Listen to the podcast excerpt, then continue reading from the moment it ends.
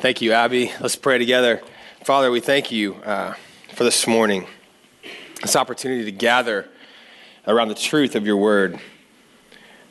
And the words that we have sung, the truth of the gospel, that we have no other hope but in Jesus Christ and his righteousness. And so I pray that as we rest on those words, we might hear from your word today what it looks like to be a community that not only is saved by the Lord Jesus, but also one that models the Lord Jesus and how we live with each other. You take just a moment to ask the Lord to speak to you from His word this morning?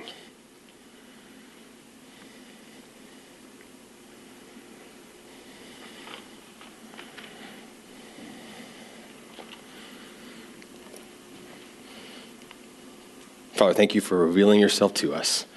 May we hear from your word today. In Jesus' name, amen. Well, good. It is good to be together and welcome. Uh, with as, as Michelle said, I want to welcome you to White Rock Fellowship. Glad you're here. Um, and as she said, if you're visiting with us, we'd love to connect with you, love to meet with you. Uh, today, actually, right after this service, um, you're welcome to join us. We're having a newcomer lunch um, right across the way, and uh, would love to have uh, anyone who's kind of visiting or checking things out to come and just meet a few folks and learn more about the church. Um, but yeah, it's great to be together this uh, this morning. Uh, so I'm I uh, grew up as an only child. Uh, and so, growing up as an only child, uh, there's lots of things that I didn't really learn, especially what it looks like to be a sibling. Uh, and now I have three kids. And so I am constantly blown away by this whole sibling thing. Uh, I don't understand it. Uh, I'm still trying. I've been a parent for 16 years. You would think I would have it now, but I don't. And so I, what I'm noticing as a parent of siblings is that at any given moment, uh, a kid can be your sort of built in best friend. It's like, we're my best friend. We're friends forever. Within a matter of seconds, you can be the worst enemy.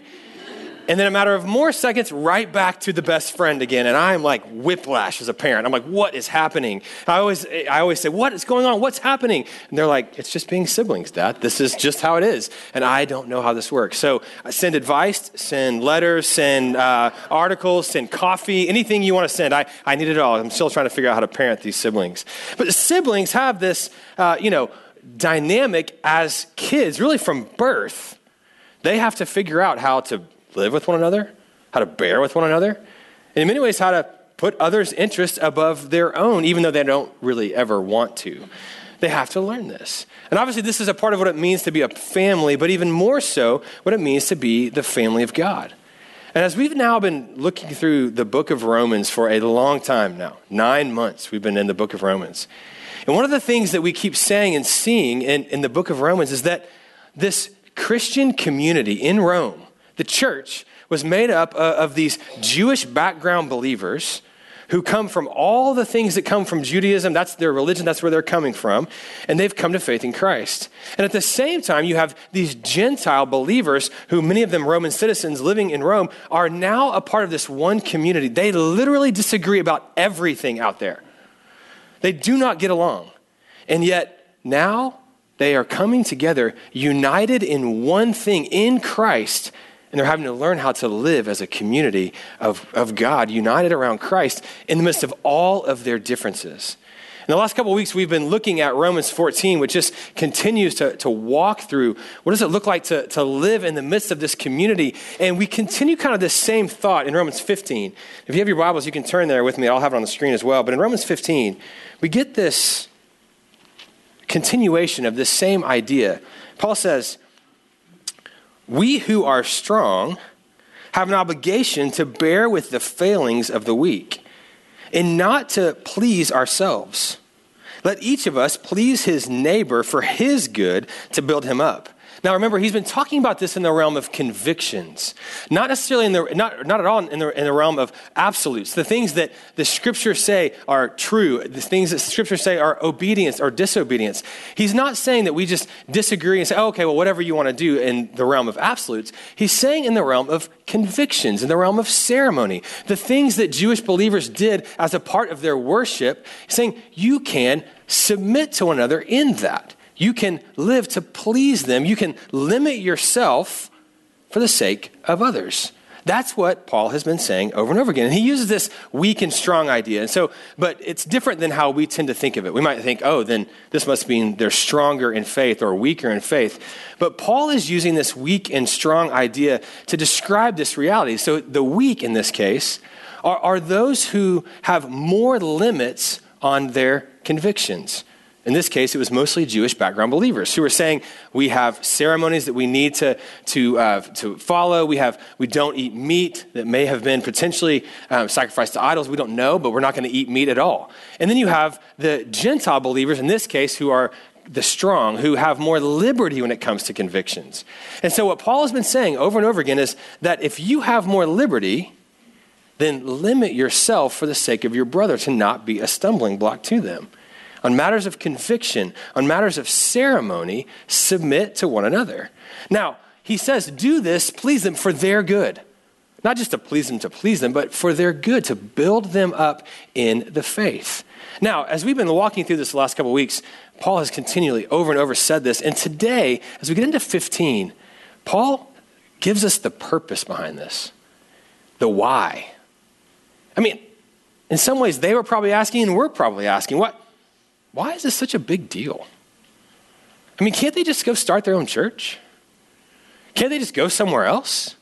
Can't they just divide? I mean, as a parent, if they're both doing things I'm okay with, I'm like, you go to that corner and do your thing. You go to that corner and do that thing, and do not cross this line, right? But Paul says, no. You cannot do that. Why? He says, to seek to please others, submit to each other. Why? Look at verse 3.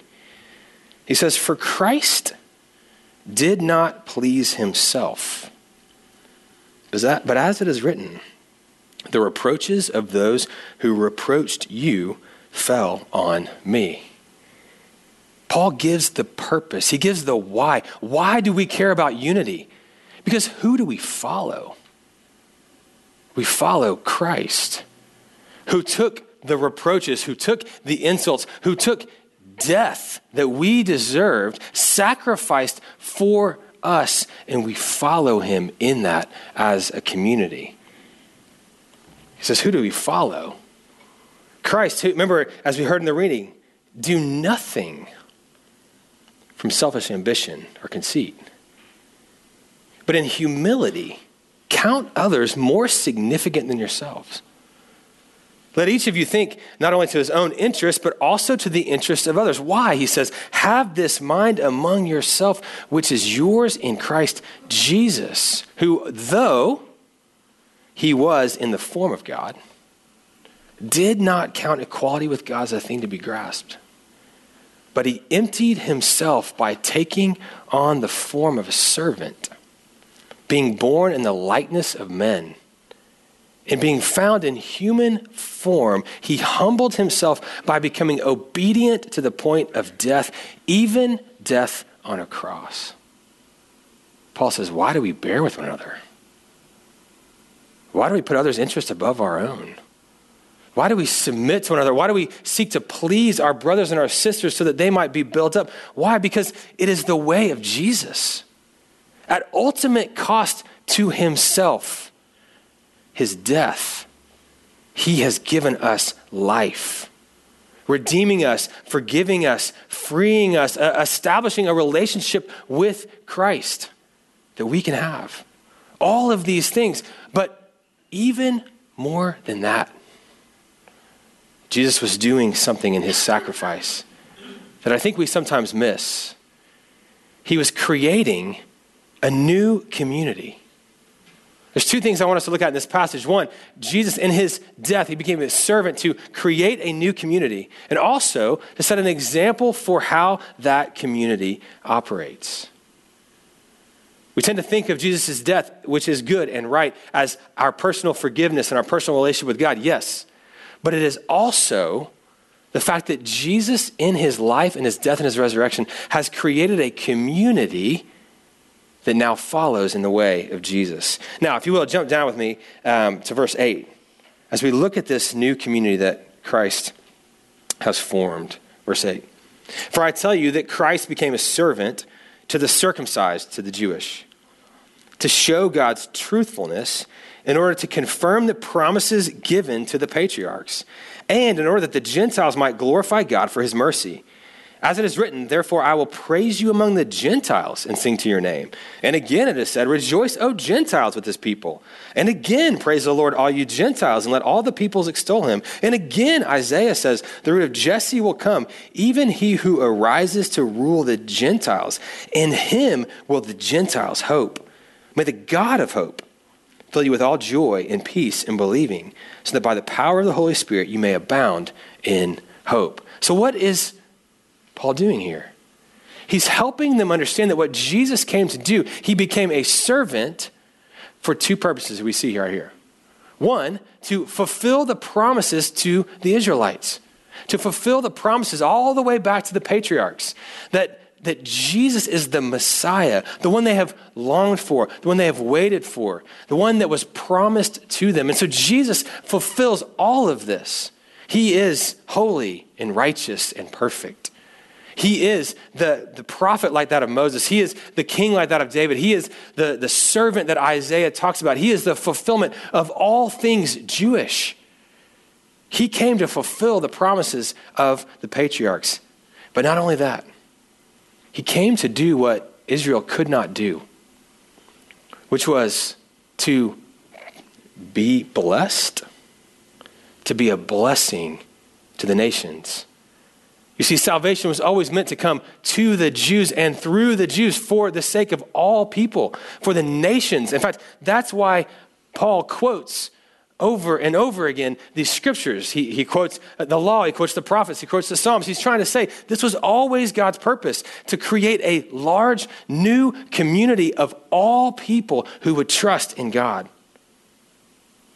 We go all the way back to our theme verse of Romans, right from the beginning. Romans 1:16, for I am not ashamed of the gospel. For it is the power of God for salvation to all who will believe, to the Jew first, and then and also to the Greek. You see, salvation was always meant to be to the Jews and through the Jews to the Gentiles. And so Jesus came to fulfill that very thing, to create a new community. And who's that new community? It's a community of Jews and Gentiles, all non Jews. And Paul has been saying this over and over again. Paul later would say in Ephesians that he created one new man, one new humanity, one new community, the church, the people of God from different backgrounds.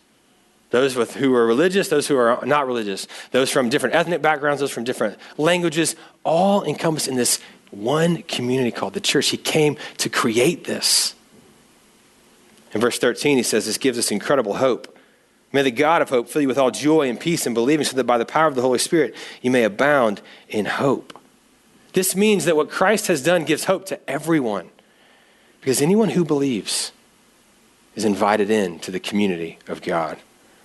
One commentator talking about Romans, he says um, you could read Romans backwards, starting here to see what is the purpose uh, of Romans. You start here to see that the purpose is, has always been to unite these people who are so divided out there and everything else, to unite them around the truth of the gospel. And so, what I've decided is the next nine months, we're going to go backwards and we're going to start that way. I'm just kidding. you are like, please be done with Romans. Uh, Paul wants to show this divided church what unifies them, and it is Christ alone. Jesus came to create a new community, but also he came to set the example for how that community operates. He says, Why do we bear with one another? Why do we put others' interests above our own? Why do we submit in order to please our brothers and sisters so that their faith may be built up? What? Well, it's the way of Jesus, he says. But then he says this. Look, keep going with me. Verse 4. Jump back to verse 4. He says, For whatever was written in former days was written for our instruction that through endurance and through encouragement of the scriptures, we might have hope. May the God of endurance and encouragement grant you to live in such harmony with one another, in accord with Christ Jesus, that together you may, with one voice, glorify the God and Father of our Lord Jesus Christ. Therefore, welcome one another as Christ has welcomed you for the glory of God. He says, this endurance, what was written was meant to give you endurance and encouragement and hope. This idea that we might live in harmony with one voice glorifying God. Um, I've, ha- I've been in a few settings at times where um, people who speak all different languages but worship God.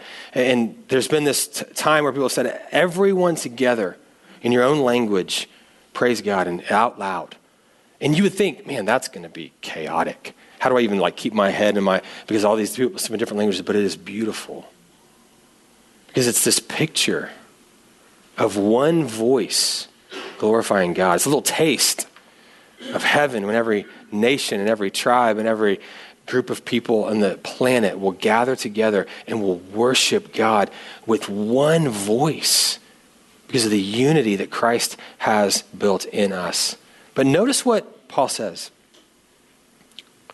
He says, endurance and encouragement are going to be needed to build this kind of community. Why? Because laying down our preferences, even limiting our, our, sort of convictions that we hold strongly for the sake of others, it, it, is, it takes work.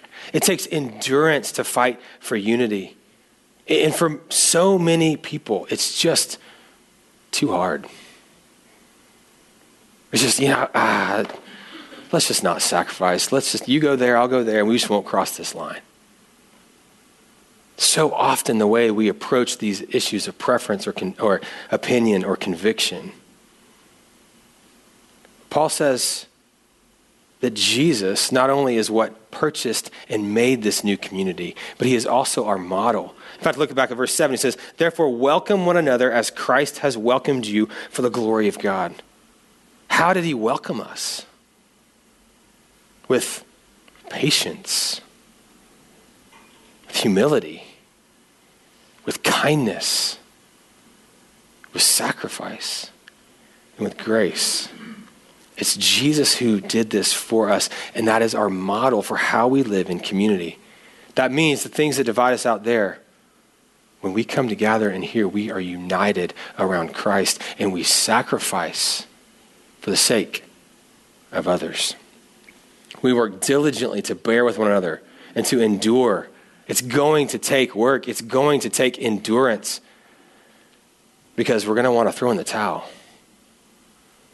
Paul says, keep going. May the God of endurance give you endurance, but also encouragement. Encouragement, sort of this coming alongside, calling us forward, comforting, encouragement towards the goal to keep going, to keep doing this for a lifetime in the community of God. Paul said earlier, we do this for our good, for the building up of one another. We're in a time where so many people are just sort of throwing out the, the church. It's like, well, the church, it's broken, it's a mess, so I'm just going to throw that out and I'm just going to follow Jesus and do my own thing. And yet, Paul says, no, we need endurance and we need encouragement to stay engaged. No, is a church perfect? Of course not. But to stay engaged and to continue to endure and encourage one another for the sake of the unity that Christ has purchased. It means it's going to cost us something. It's going to cost our preferences. If you've been with us the last few weeks, we just see, hear this constant refrain. If we have liberty, we limit our liberty for the sake of our brothers and sisters so that we don't cause them to stumble. We sacrifice, we submit. It is the way of Christ.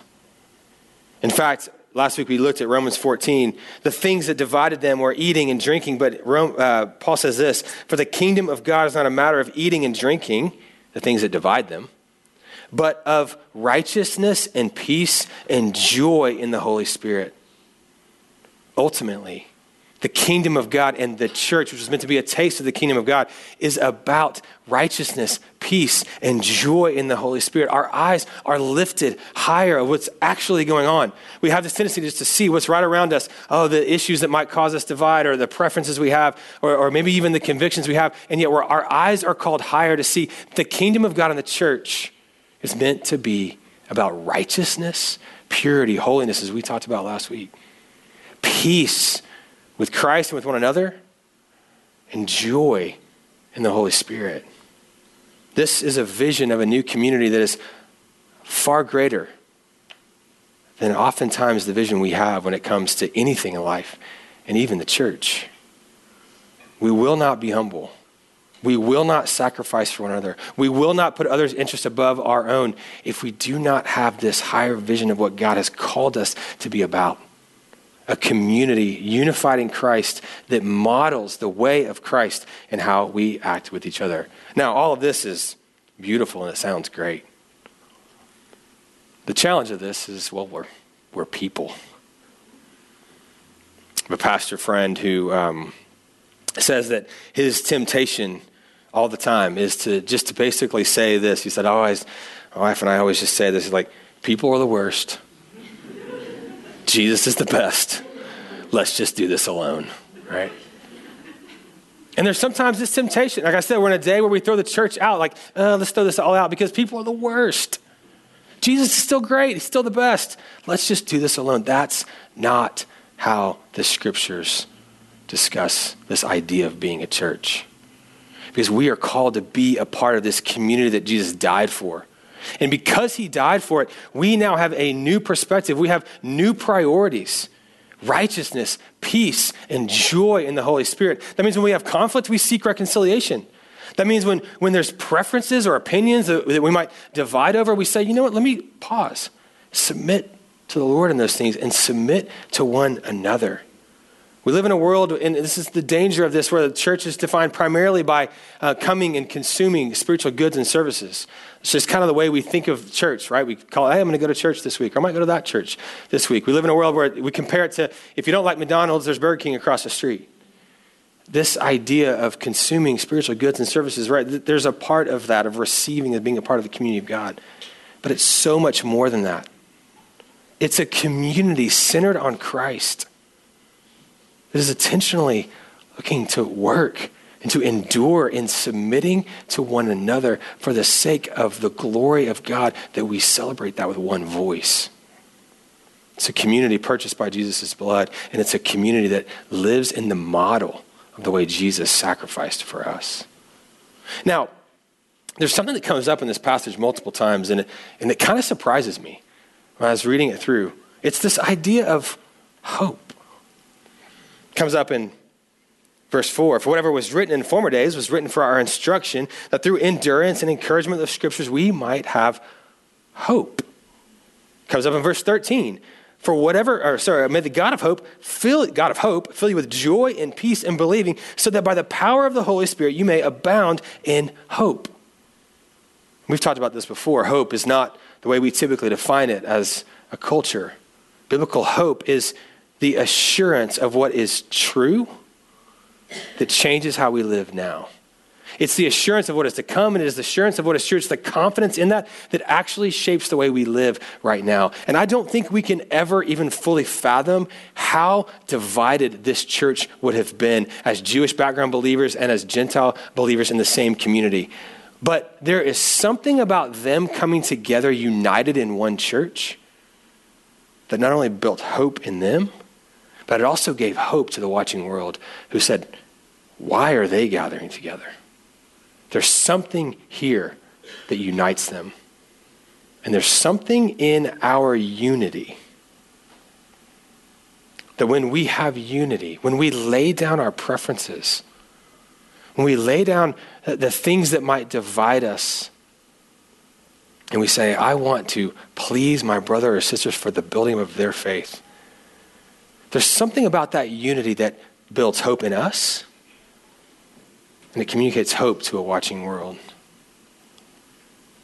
Because humility, it was not a cultural value then, and it is not a cultural value now. It's pretty much antithetical to everything we do and live in, in our culture. Choosing to submit, choosing to limit ourselves, choosing to serve someone, why would anyone do that?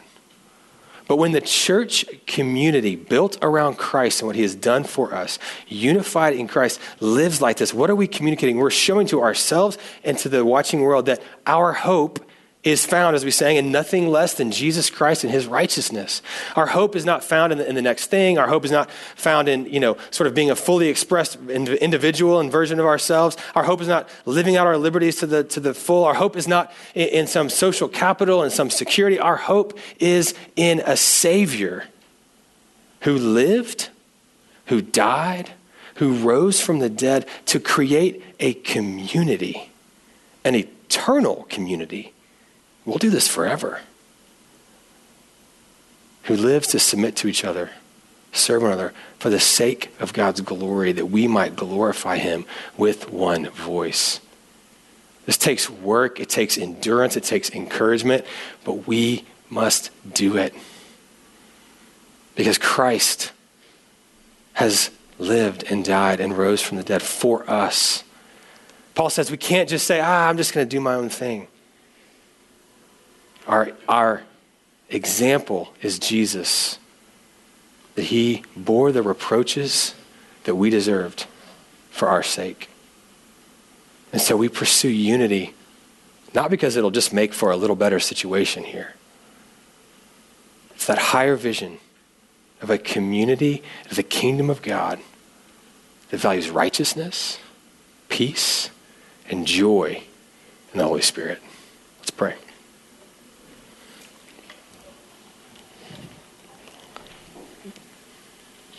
Father, we um, admit that often it is just far easier to divide.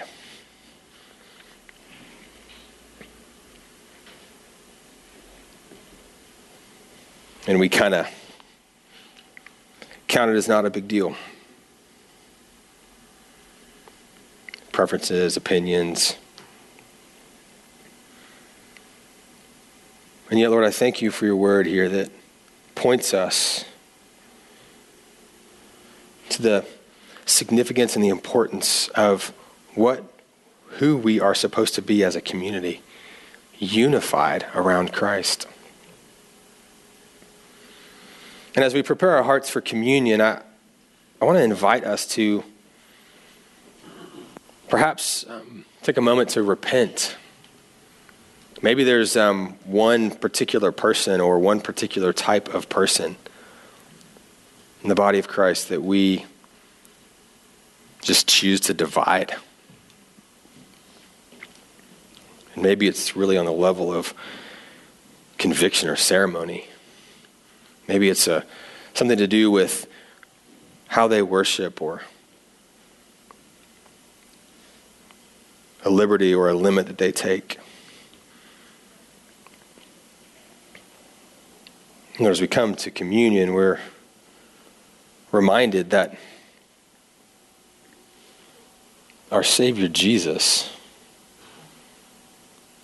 though he was in the form of God, did not count equality with God as a thing to be grasped, but he emptied himself, taking the form of a servant, being born in the likeness of men, and being found in human form.